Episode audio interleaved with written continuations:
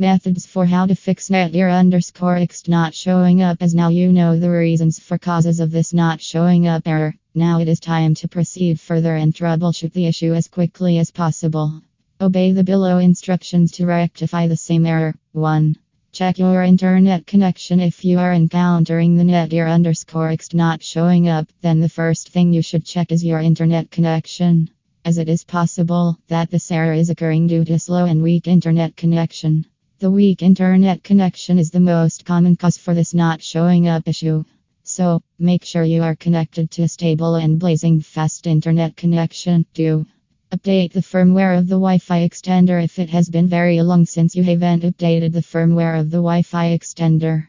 Then your underscore ext not showing up might be occurring due to outdated firmware. So, before continuing with further methods, try to update the firmware of your Wi Fi extender. Here is how to update the firmware of the Wi Fi extender.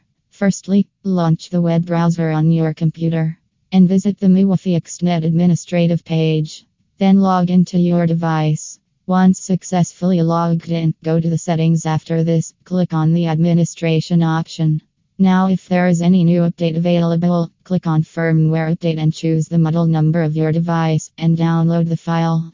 Once it gets downloaded, upload it and wait for a minute so that it gets updated. Sum up hopefully, the above troubleshooting methods will help you with how to fix Netgear underscore ext not showing up. So, before asking for assistance from someone else, obey the above instructions.